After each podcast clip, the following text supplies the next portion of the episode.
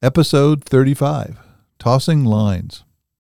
Welcome to the story in your head. I'm Ron Macklin, and today Michelle and I discuss the practice of tossing lines.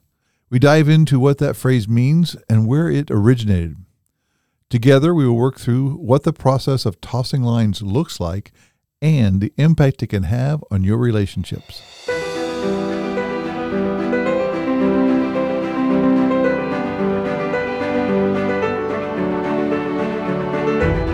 Are you looking to strengthen your relationships, whether personally or professionally? You want to learn how to build authentic connections faster, or perhaps you're looking to beat employee burnout through the power of connection. My name is Ron Macklin, founder of Macklin Connection. And in our workshops, we teach you the fundamentals of how to do exactly that and more. To learn more of the power of your relationships, visit us at macklinconnection.com.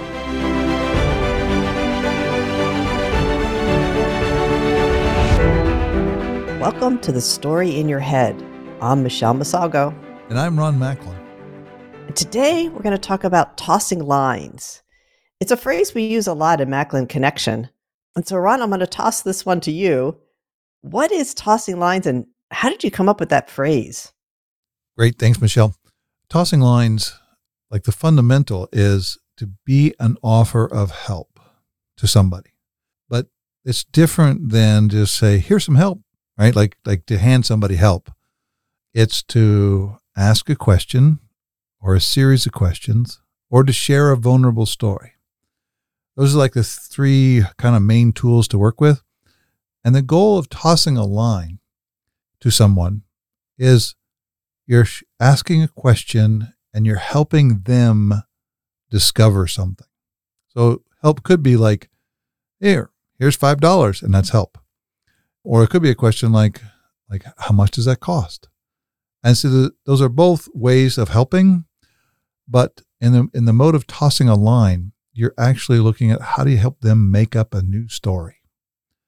Now, you can't control what they make up, so it's it's not like it's uh, cause and effect. Like I can do this and get that. It's you're actually helping somebody create a story. Now, it came from like the term tossing lines, came from watching Monty Roberts work in the pen. And when I watched him, because he knows he uh, has a way of joining up horses that is different than what the old style was breaking horses. And he has a line that he tosses. And I thought that was a perfect metaphor because a line doesn't hurt the horse. It may touch the horse, but the line's so light that it doesn't hurt the horse. What it does for the horse is it brings forth the threat of the environment. So it's like he throws a line behind the horse. Sometimes it touches a horse on its rear hunches. Sometimes it doesn't do anything, but the horse can see that. He can see the threat. He can see it. He might be able to feel the threat, but it's in a space where he's vulnerable. So the horse knows that there's a threat out there. And, but it's not that Monty's the threat, right? So when we look at, when we toss lines, changing back to what we do, when we're bringing forth something for somebody, we can toss a line. We toss that line as we're asking a question, sharing a vulnerable story, series of questions. And many times it will perturb the other person to make up a story that they go, Ooh, I don't like that. Like that, ooh, that's, that's uncomfortable. But they're not looking at you and saying, You made me uncomfortable. It's they look at you and go, Thank you for sharing that. I don't like it, but it's really good to know. So the distinction of tossing a line is to be an offer of help, to help somebody make up a story that helps them, and you're never the threat. All right, so I let me go back to the five dollars, right? Yep. So you can give somebody five dollars. Yep.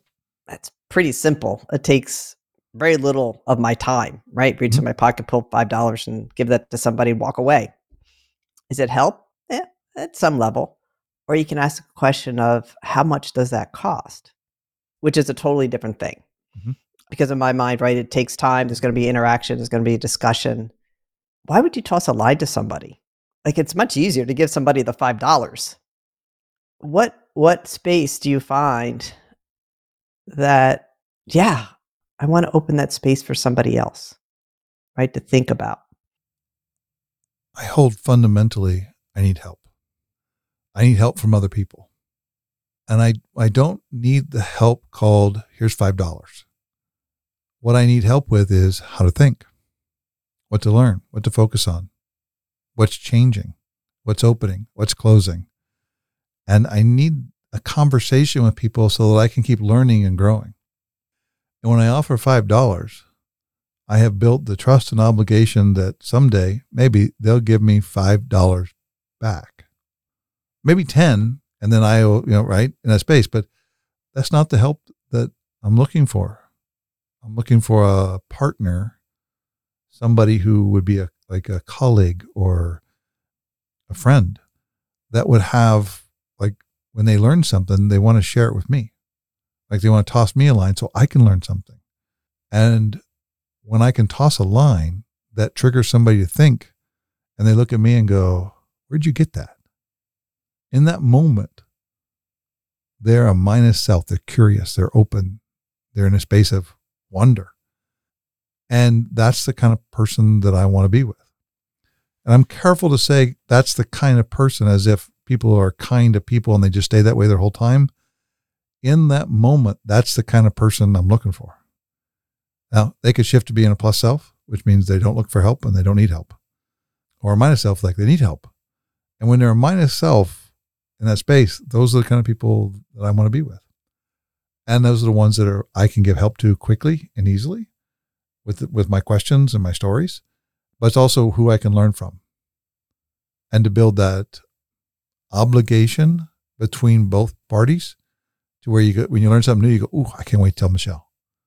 This will be really cool." Or, "What would Michelle think about that? Maybe I should get her input." Right? To open up that curiousness and the value of really having a connection with another person. Yeah, thanks, Ron. There's a distinction in there for me a connection with another person, right? That's why you do that to connect. And so when you say connection, how does connection show up for you? Like, what is it? Like, describe a connection. Connection is where there's an interaction, right? Curiosity between the two people. You learn, you explore. It might be better to say what's not a connection, right? Because sometimes the not that works easier for me than the mm-hmm. that. So a not that is perhaps somebody that's in front of me at the grocery line that needs $5 to finish up whatever they're doing. That may be a $5 opportunity, right? Yep. But the opportunity, when I thought about when you asked the question, what does that cost? I immediately went to, wow, there's a whole background for me. It's like, what does that cost? Why does it cost that? Oh my God, it costs more than it did before and it could lead me to all sorts of stories that I can now engage that person in. Like, what do you think? Right? What a great response to come back where you start to explore and discover and learn together. That's great, Michelle. The other thing I I value and I treasure, but I also notice, is that when I'm tossing lines, I'm also learning. Right? So it's like if I just give somebody help of five dollars, I didn't learn anything if I ask how much that cost, I'm also in my own head going like, how much does that cost? It cost the same? What should I do with that? How would I think about that? Where would I go with that? And it opens up a space of me being curious, me being open to learning from myself, from others, and from the situation. And I never know where I'm going to learn something from. So my stand is to be open to learning from everybody at any time. Connie always complains, you go to a movie to learn, don't you? Uh, yeah, I never know what I'm going to learn there. Right? That's just what I do. And I, it's like that is the power of all that, is to be able to learn anywhere and everywhere. When I'm tossing lines, I'm learning, and when I'm receiving lines, I'm learning. And my stand is to be the same sort of help for everybody else. So let's dig into tossing lines. What is that? Do you have an, an example sort of in the first time or early times where you tossed a line and kind of went, wow, that opened up something I never thought would open up? Well, I first before I was tossing lines, I was throwing rocks. So the distinction of throwing a rock is where you say something to somebody and they look at you and you go, I don't like that. And I don't like you now because I'm the threat. And I was the threat to a lot of people because I would show up and with some new knowledge, some new understanding, some new thinking, and I would present it in a way that, that it was a threat to them. And I was the threat that brought them to them and they didn't want to be around me. I got that.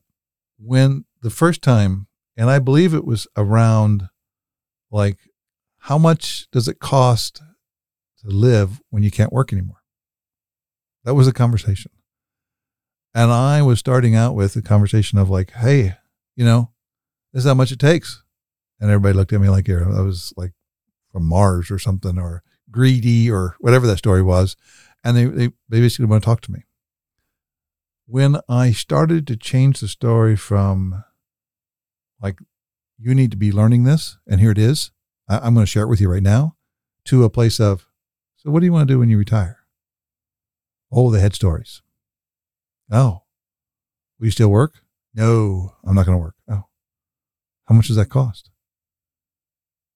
And it was this long pause and at first i thought they didn't have an answer but then i learned later on through different talks they're trying to figure it out like they're in their head going like, is that the number? Do I have the number? Do I, oh, how much will that cost?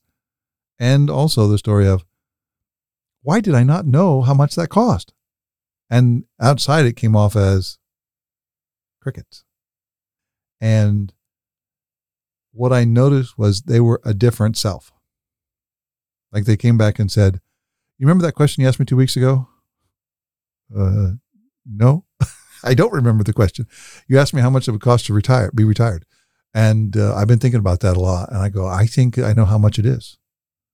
Oh, tell me about it. And at that moment, I realized something was different in the way I presented myself that triggered them to see me as a somebody to work with versus somebody to, to avoid. And that's been 24 years ago. Because I was in the middle of trying to figure it out for myself. I didn't know how much I was going to be into, but I had an idea. I wanted to talk to people about it. Yeah, so you triggered me with a phrase, somebody to work with rather than avoid. Right? That's a that's a great phrase that's in there. So when I think back in in my life, rock throwing, as we call it, right, where you put that person on the defense uh-huh. was certainly an expertise. Right. And and people do walk away and they may never come back. Mm-hmm. And that's what I noticed. It's like, well, something's off too, right? Because people are running away and I didn't want that to happen because some of the people were really valuable help for me. Mm-hmm. And telling people what to do or asserting what they need to do, right? We're all forms of rocks. And when you start asking the question of, from a what worked for me, what really helped me is the mood of curiosity. That's good right? That everything comes from a mood of curiosity. No matter what that person was saying, even if you think it's nuts, like, why do you think that? Or tell me more about that, right? And come from them. And you are, I was shocked at how much I would learn from some background of something I never expected. And you're right, then you're not avoided as much, are you? I love that phrase work with rather than people running away. One of my part of my stand is wealth, and there's a way to categorize wealth like like how much capital money you have in a bank, right? That's like that's a place to be wealth.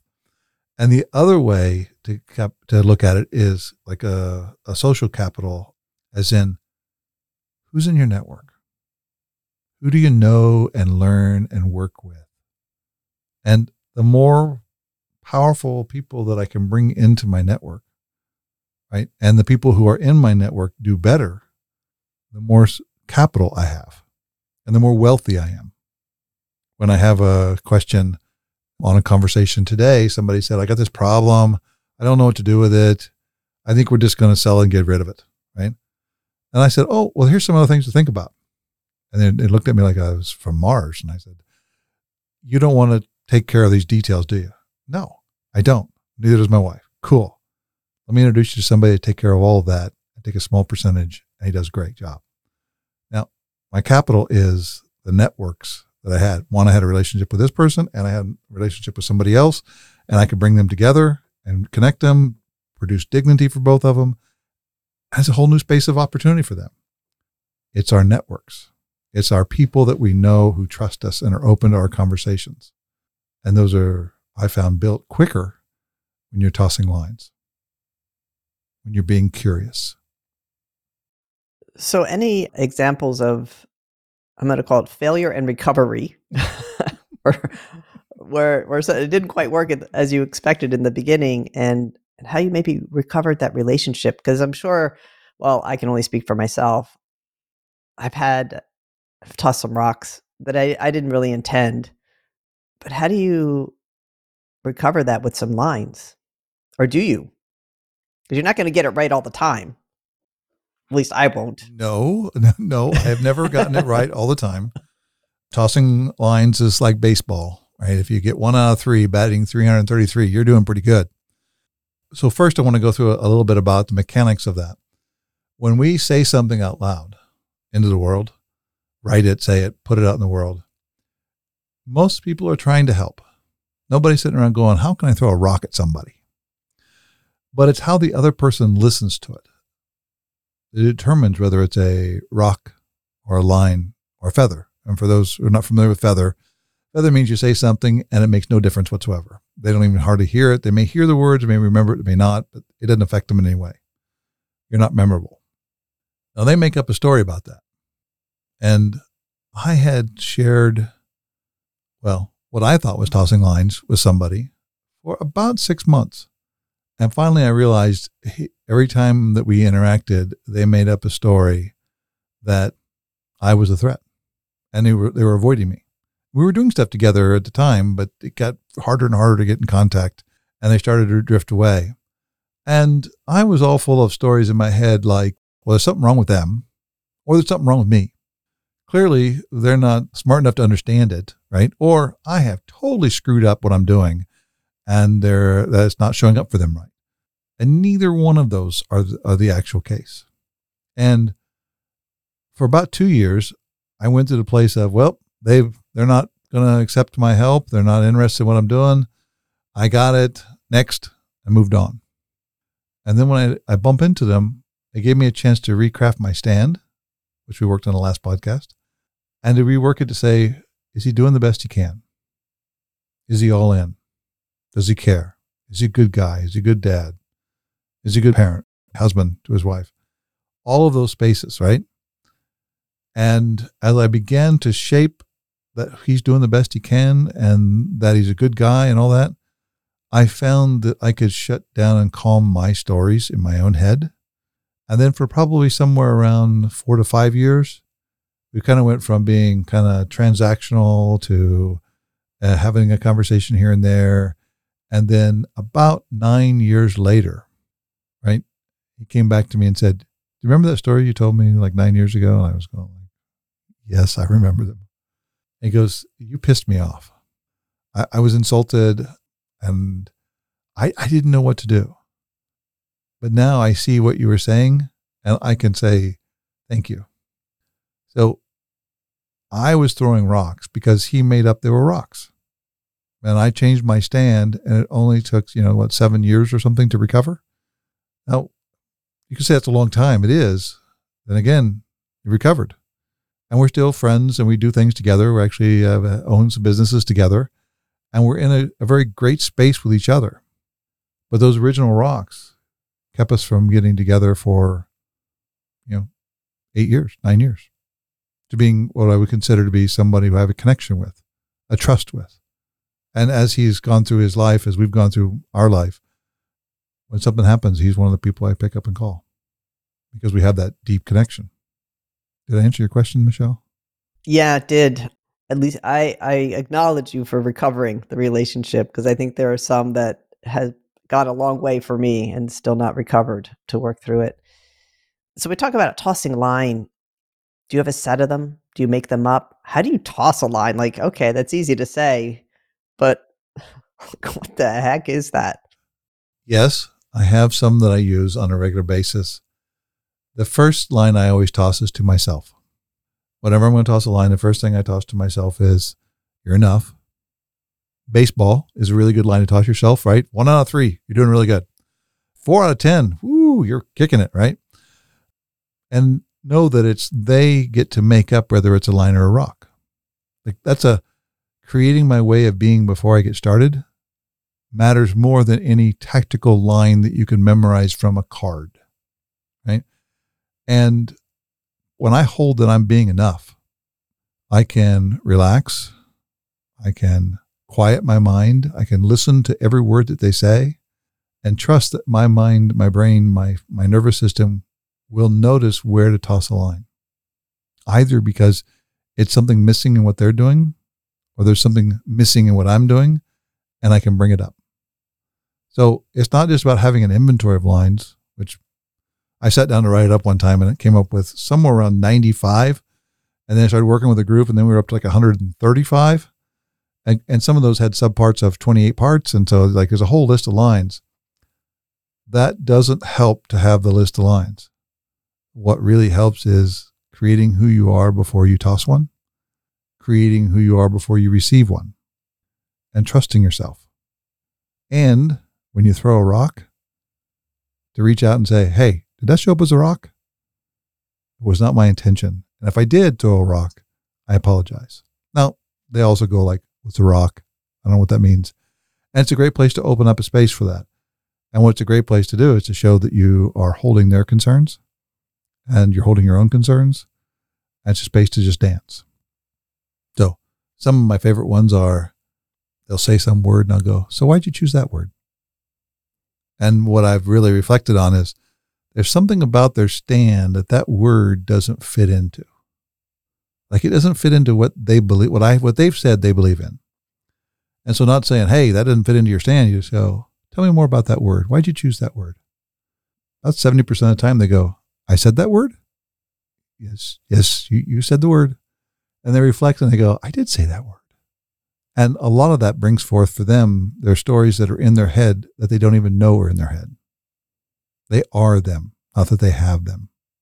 The other one line is, how's that working out for you? Right. So the, anything that's that they're in the middle of, they're doing and all that stuff, you get committed to finishing something because it's you said you'd finish it, not that it's going to work out for you. And so to toss the line, how's that working out? It normally it follows up with not well. Oh, what are you going to do about that? And there's no direction to say you should stop or you should start or you should change or you should do anything. All you're doing is, is giving them a chance to reflect on their own space that normally people are too busy, too head down, trying to get stuff done that they can't see what they're doing. Me too. Like I'm guilty of that as myself. I get into writing an article and pretty soon I realize, holy crap, what am I doing here? Thanks, Ron. Some reflections for me. To go back to the term used feathers, right? So when I think back, I was also pretty good at feathers because they were safe, right? If you toss one, it's insignificant. So you spoke up. Yes, I spoke up in the meeting. Excellent. I could check something off, but it was an insignificant thing to say. Mm-hmm.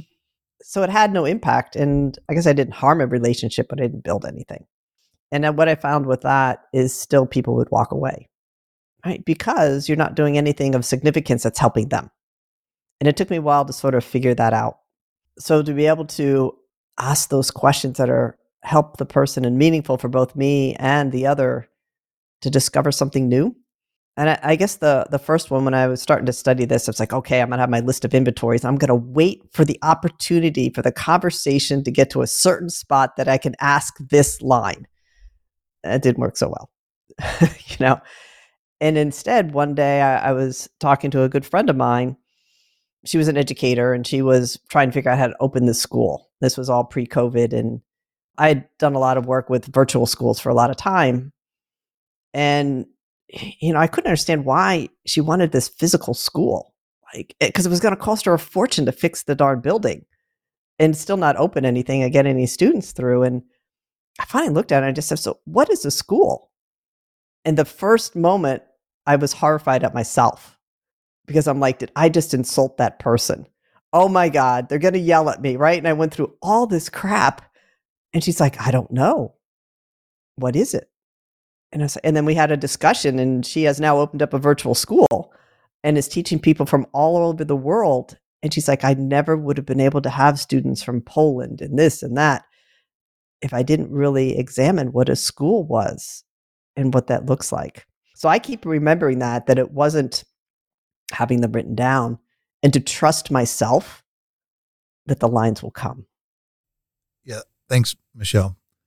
It brings up an ethic of mine that I work as, as rigorously as I can.